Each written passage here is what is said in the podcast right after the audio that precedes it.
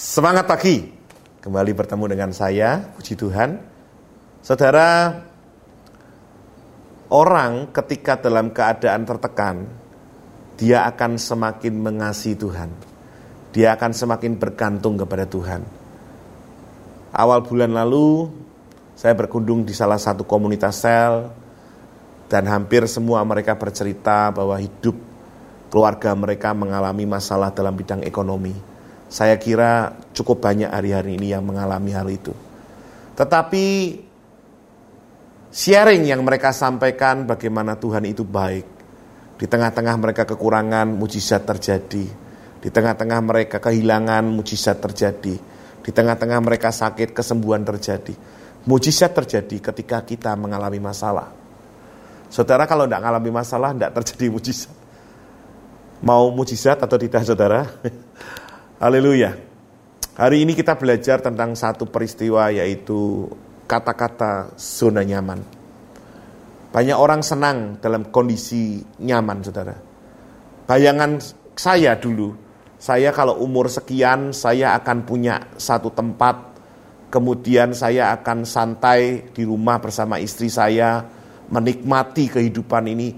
Saudara, pikiran dunia saya seperti itu tapi Tuhan tidak mau. Tuhan rindu kita bekerja untuk kemuliaannya. Tuhan mau ketika dia datang di dunia ini, dia menjumpai iman di bumi. Dia mau kita tetap bekerja, menuai untuk kemuliaan Tuhan, saudara. Jadi saudara jangan pikirkan saudara, engkau akan sendiri bersama suamimu, istrimu, sendirian, tidak melakukan apa-apa salah. Karena firman Tuhan katakan, dia rindu kita terus bekerja untuk kemuliaannya. Saudara, kalau kita melihat sekali lagi saya hari-hari ini banyak bercerita tentang Musa. Musa sekali lagi dia umur 40 dia keluar dari Mesir.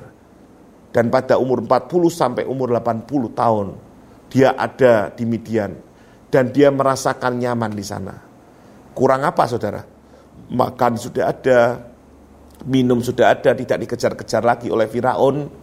Kemudian istri firman Tuhan katakan istri yang manis, kemudian anak Gersom ya saudara, anak yang baik, mertuanya juga imam, baik.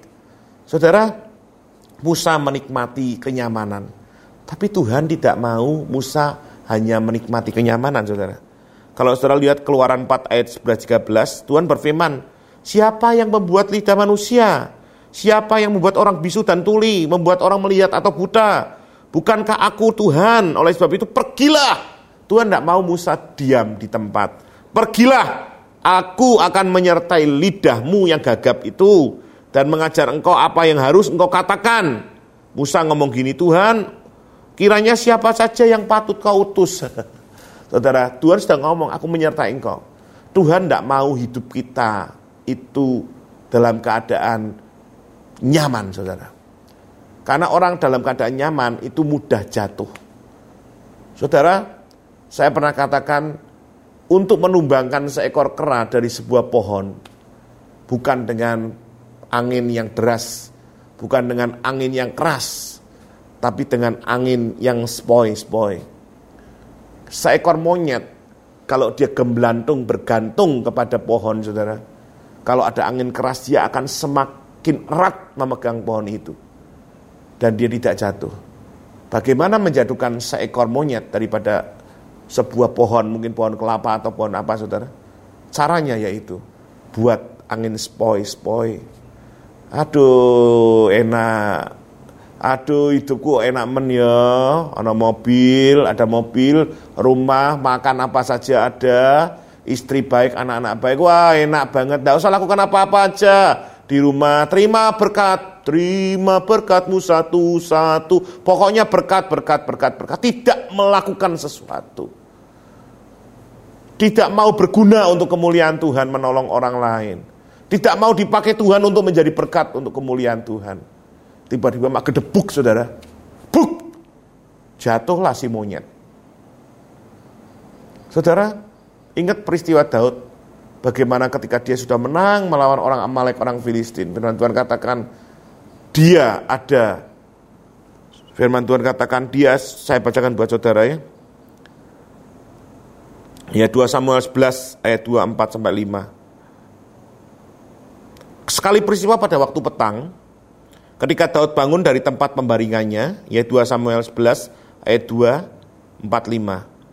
Dia bangun dari pembaringannya dan berjalan-jalan dari soto istana, ya dari atas.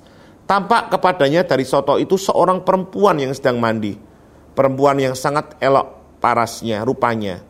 Daud menyuruh mengambil perempuan itu datang kepadanya tidur dengan perempuan itu. Padahal perempuan itu baru selesai membersihkan diri dari kenajisannya.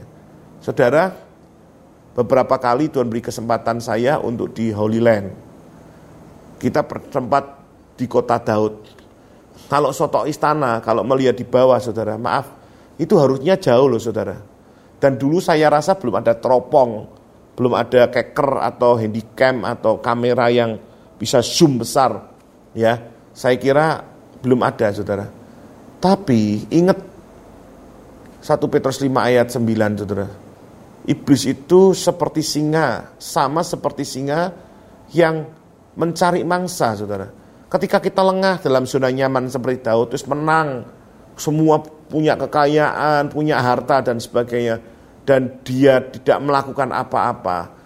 Yang lain lagi berperang di depan, Saudara Daud malah santai di istana. Dia lihat yang jauh pun menjadi elok rupanya. Ya, saudara kepandi kan tidak mungkin maaf kata si BCB itu mengewer-ngewerkan diri apa mengewer-ngewerkan me, memunculkan diri ini loh aku ndak dia habis selesai dari kenajisan saudara pembersihan diri jadi dia menjaga hidupnya pasti tapi Daud aja yang dalam kondisi yang saat nyaman itu dia melihat iblis masuk dan menggoda Daud. Akhirnya Daud jatuh, saudara. Dan saudara tahu dosa Daud itu mengakibatkan kematian anaknya.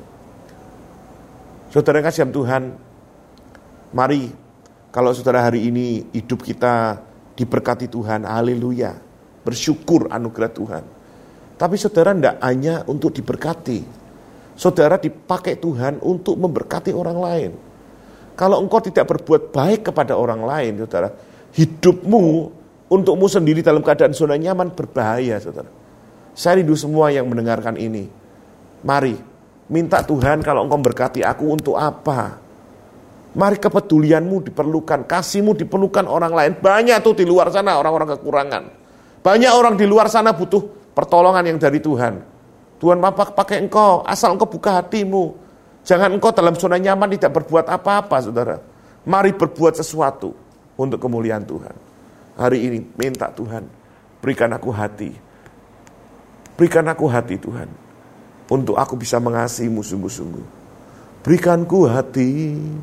Mari minta sama Tuhan. Kita berdoa bersama-sama. Terima kasih pada pagi ini. Dan hambamu berdoa kiranya rohmu turun atas setiap mereka yang mendengarkan ini. Sehingga hati yang dari Tuhan membuat kami peduli terhadap sekitar kami. Dan kami tidak mau berada dalam zona nyaman dan kemudian jatuh. Tapi kami mau bersama-sama bergerak terus bersama dengan Engkau. Menjadi berkat untuk kemuliaanmu. Terima kasih. Berkati Tuhan anak-anakmu hari ini. Berkat-berkat terbaik dari kerajaan surga. Jasmani, jiwani, rohani dilimpahkan untuk mereka semua. Dalam nama Yesus Kristus. Amin.